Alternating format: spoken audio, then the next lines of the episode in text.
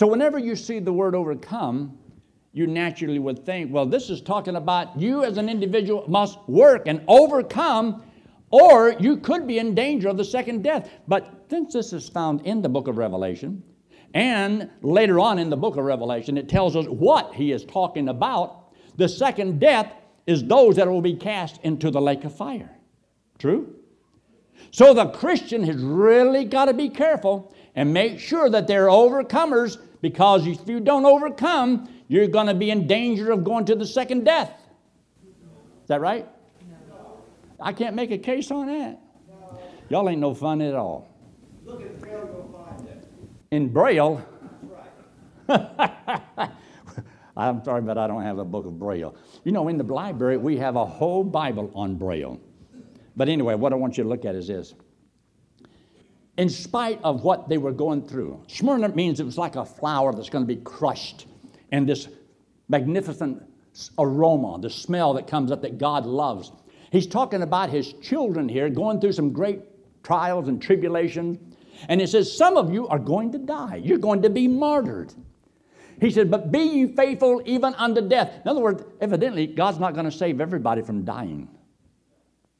You're going to die. God's not going to save everybody from dying. What if He did? We'd never get to heaven in this whole world, wouldn't it be? There's nothing but old folks here. And we're one of them. I told Betty one day we were walking past the window, and you could see it in the window. I said, Look at that old couple. it was us. yeah, me. You know, have you ever been to um, Cracker Barrel? Sat in one of those rocking chairs? I walked by the other day and this lady was sitting there. I said, no, ma'am, ma'am, you know you're old when you sit in a rocking chair and you can't get it going. I said, but I can see you got it going. She laughed. I laughed. Got out of there quickly. Her husband was coming. but now notice at the end of these, it seems like it's a something for every believer to remember. You see, every believer is an overcomer. We have believed on Christ, and his victory is given to us. So you look there in chapter 2 and verse 1. He writes to the church at Ephesus. But when he writes to the church there at Ephesus, he tells them some things about what they're doing that is so wonderful and so good, and he brags on them. Uh, but he says, I got something against you. He says, Nevertheless, in verse 4, I have somewhat against thee, because thou hast left thy first love and to remember something. And one of the things that he wants them to remember is when he says down there in verse 7 He that hath an ear, let him hear what the Spirit saith unto the churches. So every believer was to know what he said to all seven churches. But each one of these churches, as an individual church, uh, there were things God would do if they didn't, as a body of believers, obey Him, and He could turn out their lights. Do you know that a lot of lights have been taken out? Uh, those churches, they're not existing today. And uh, it happens all over. The great Florida Bible College existed. Oh, it, it's not, the light's not shining there anymore. So we try to keep going and doing things. But what I want you to see is when he says, To him that overcometh will I give to eat of the tree of life, which is in the midst of the paradise of God. It's like at the end of every one of these, because this is the security of, I believe, of every believer. All believers are going to eat of the tree of life. Look what I've done for you. I did what I did for you is because I love you. And I want you to remember I know that you've left your first love. I want you to remember I did what I did because I loved you. Therefore, I want you to do this. But it is a security at the end that I believe he tacks on. And when he says there in verse 11, even though there's some that are going to be martyred, you're going to die, and to be faithful even unto death. But remember this in verse 11 He that hath an ear, let him hear what the Spirit saith unto the churches.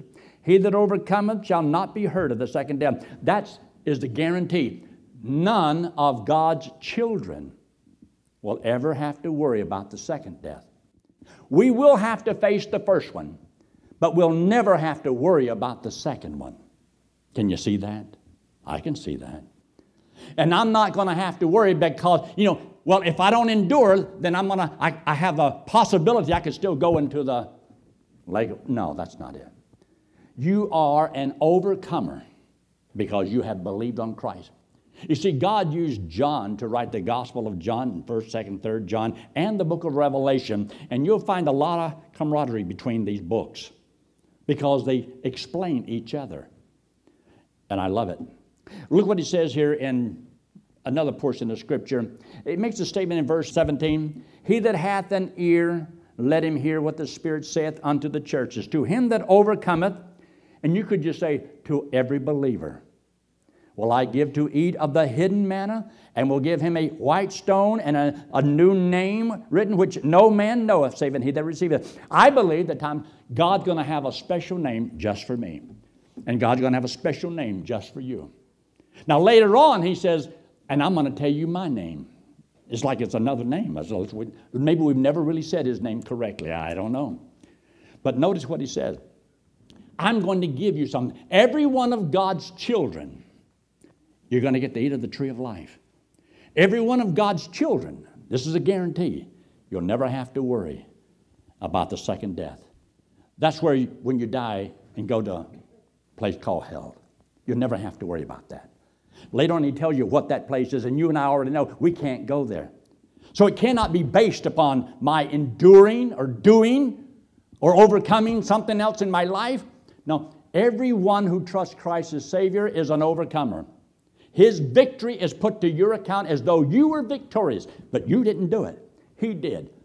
And even though in this life we may suffer many things and lots of trials and tribulations and even unto death, he says, I'm not to necessarily save you from the first death, but I will make sure you don't have to worry about the second one. We're not hanging over hell by a thread that I've got to really keep, and I mean, I better watch my P's and Q's and the rest of the alphabet.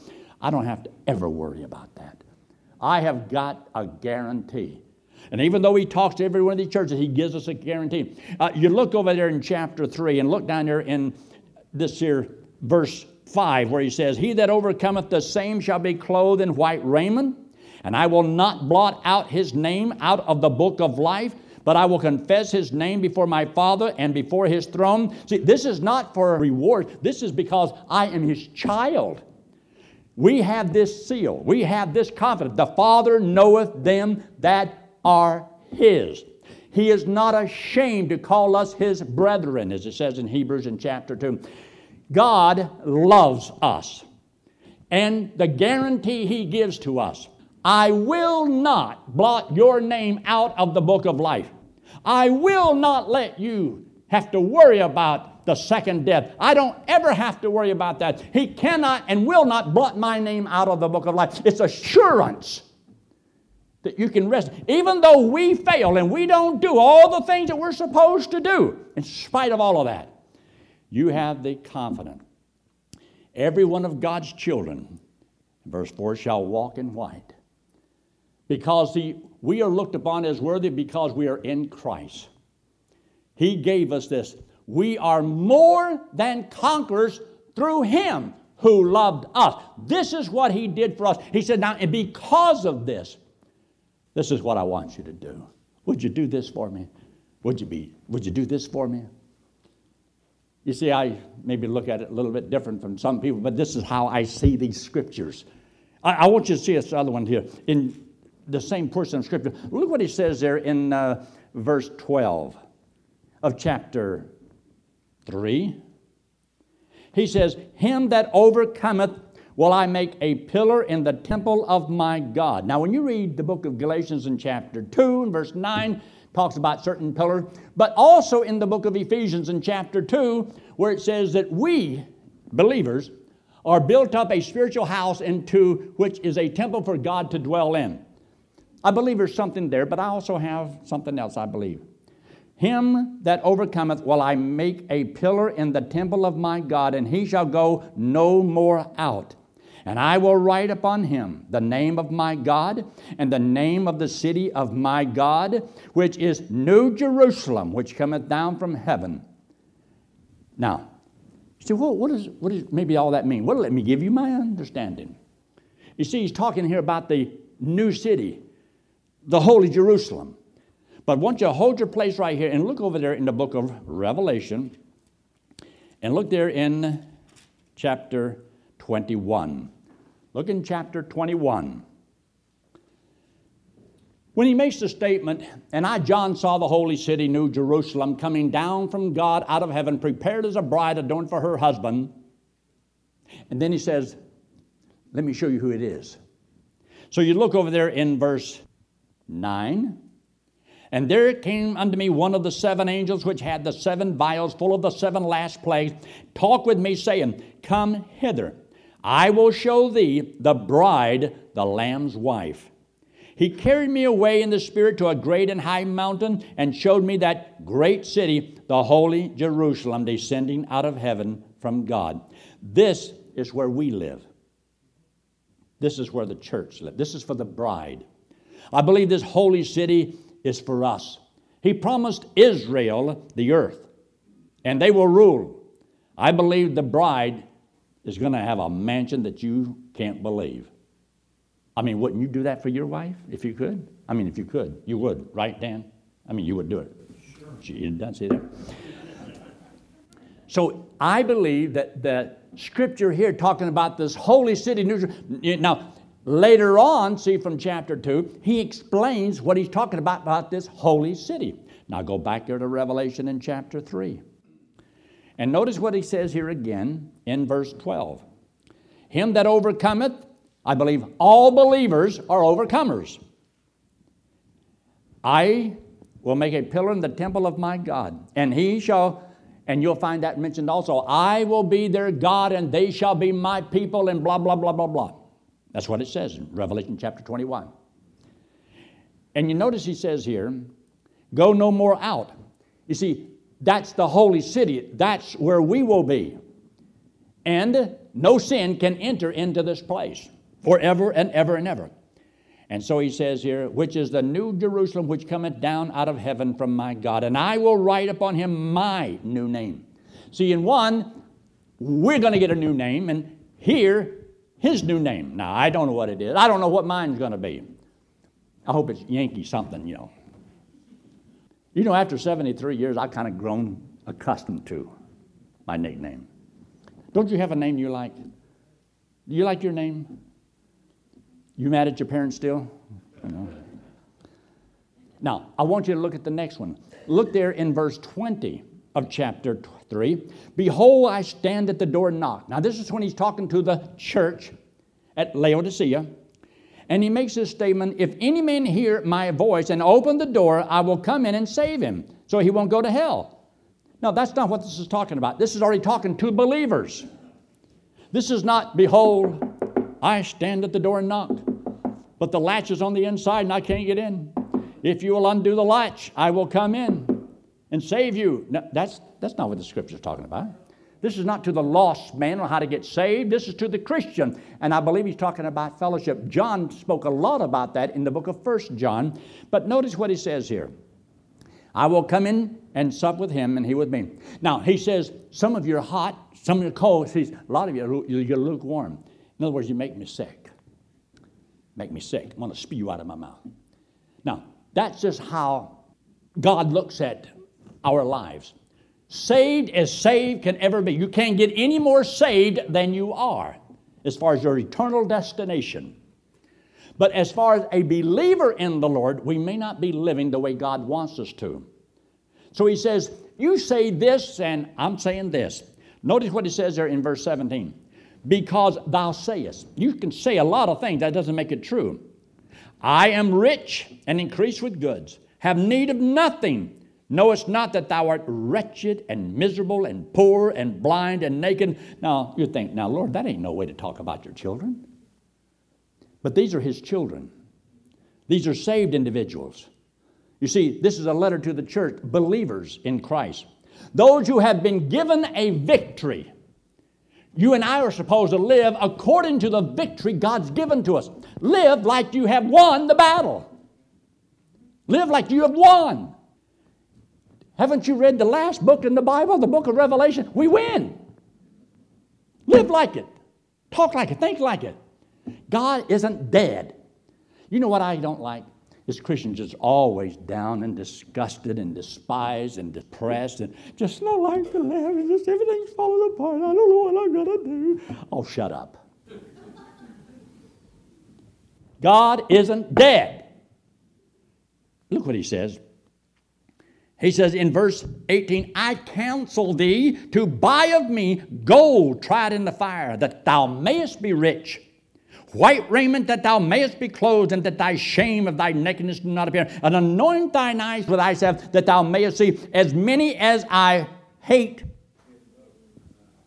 as many as I love, I rebuke and chasten. That's the same thing you read in the book of Hebrews in chapter 12. God chastens his children. And because of this, they're going to be chastened, not lost, but he gives us this assurance. Now, this is the only place that I find that this is mentioned when he says there in verse 21 And him, to him that overcometh all believers, will grant to sit with me in my throne, which is, means that we're going to be in his kingdom with him, all believers. And then he says this sit with me, sit with me. You see, the verse before he says, I want to come in and sit with you and sup with you. But this is going to be an eternal fellowship. Right now in your Christian life, you may not have the fellowship between you and the Lord that you ought to have. True? You probably could improve it just a little bit. But your relationship with the Lord is based upon your birth into His family. That's a once and for all deal. That's nothing you ever have to work on. Your fellowship with the Lord, yes. And so there's one that I missed. Do you know which one I missed? There's all of these churches. I missed one of them. I missed one of these churches. You didn't even think of that. You didn't even notice that. The church at Thyatira, I never commented about that. So we're going to go back and look at it. See there in the church at Thyatira, which is mentioned in verse 18 of chapter 2. You go down through here and he says, I know your work. I know what you've done.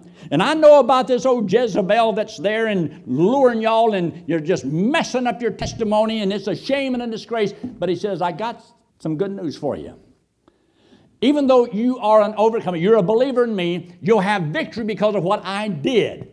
That's never can be touched. Remember, anything that was given to us by Christ because of His work for us cannot be undone. Nothing can never change that. Your security in Christ, your position in Christ can never be touched. That is eternal, that is secure. But notice what he says down here in verse 25.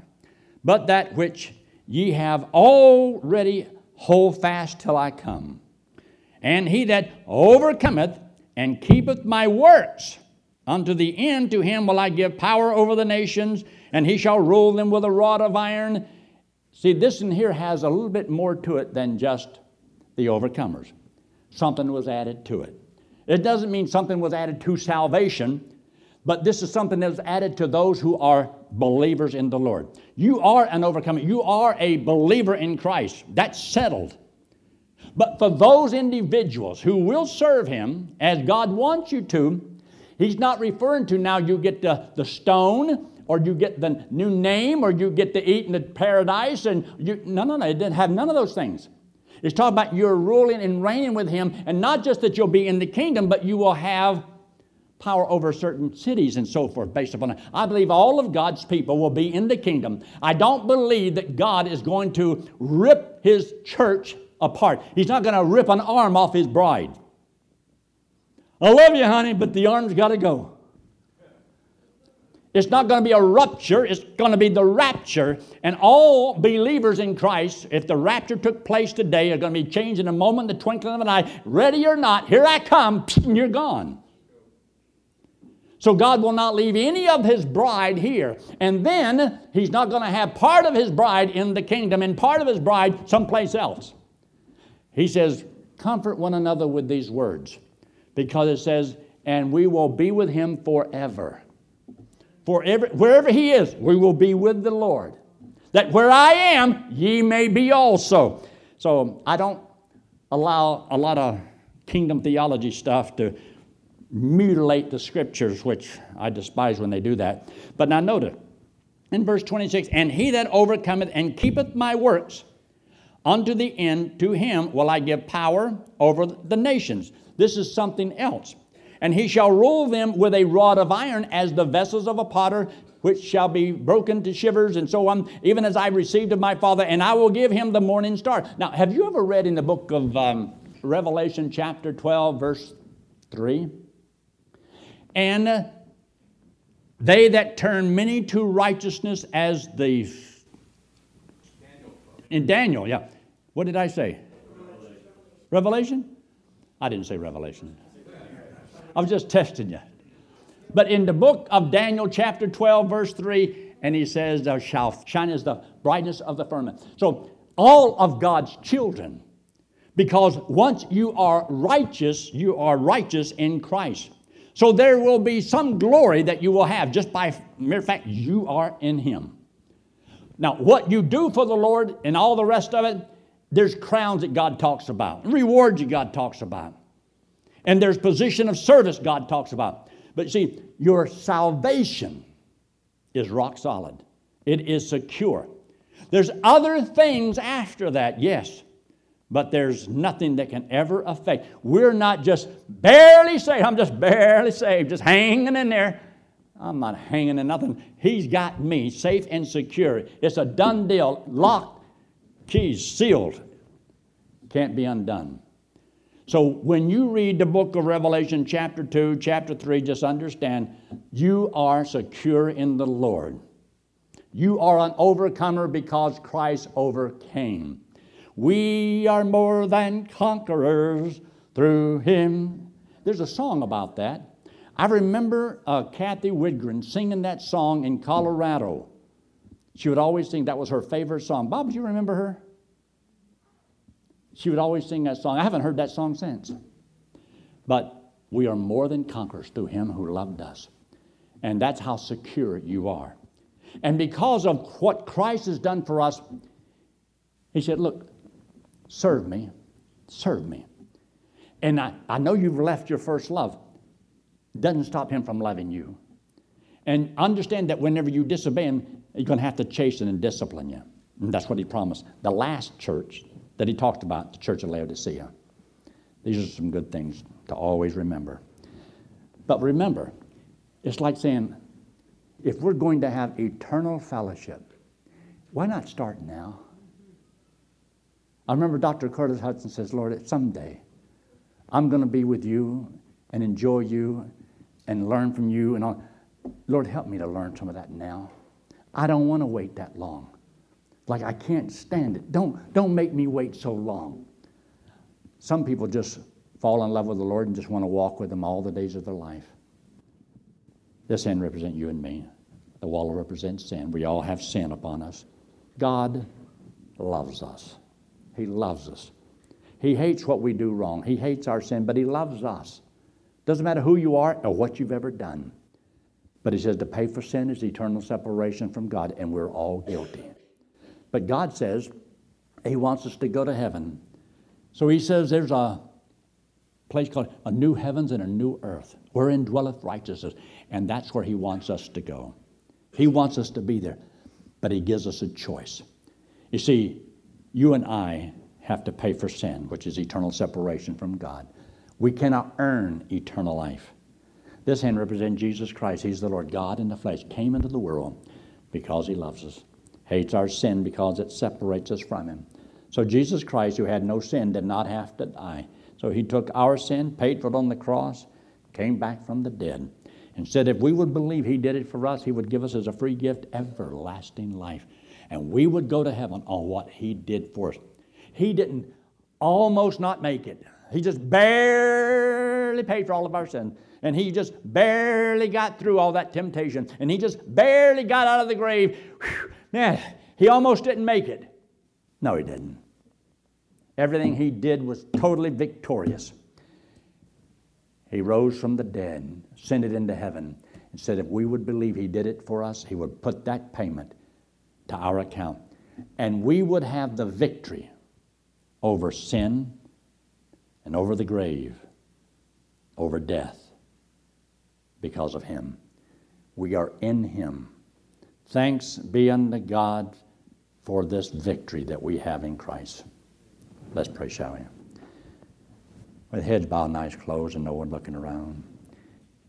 If you have never trusted Jesus Christ as your Savior, why I write now in the quietness of this moment say, Yes, I will believe on Christ. I'm going to trust Him as my Savior. Friend, God said if you would trust Him, He would save you and give you eternal life. Never cast you out, never lose you. You are safe and secure in Him. Would you trust Him? If you're trusting Him right now for the first time, you've never done it before, but you say, Yes, that made sense to me. Right now, I will trust Christ as my Savior and preach. I'd like you to pray for me. Would you just slip your hand up very quickly and put it right back down? Is there anyone at all? You that are watching by internet, right on the screen that says, Yes, I will trust Christ as my Savior. If you will, let us know. We won't know who you are, but we'll know someone trusted the Lord. But make sure it's because you really are trusting Christ for the first time. Never done it before. Our Father, we thank you again for your blessings. Help us to realize how important it is to know how secure we are in you, that we have overcome, that we are victorious because you were, and we are in him. We're in him that loved us, saved us, and gave us eternal life. Father, we pray that we'll be found faithful doing the things that we should because this security should be so important to every one of us. We know you'll never cast us out and never lose us. We know that you'll never let us suffer the consequences of a second death. But Father, we can be victorious in our Christian life because you've given to us, each one of us, the indwelling Holy Spirit. We just pray, Lord, that we would yield to you and your will. Help us to know your word and to be found faithful. Bless each one here tonight in Christ's name. Amen.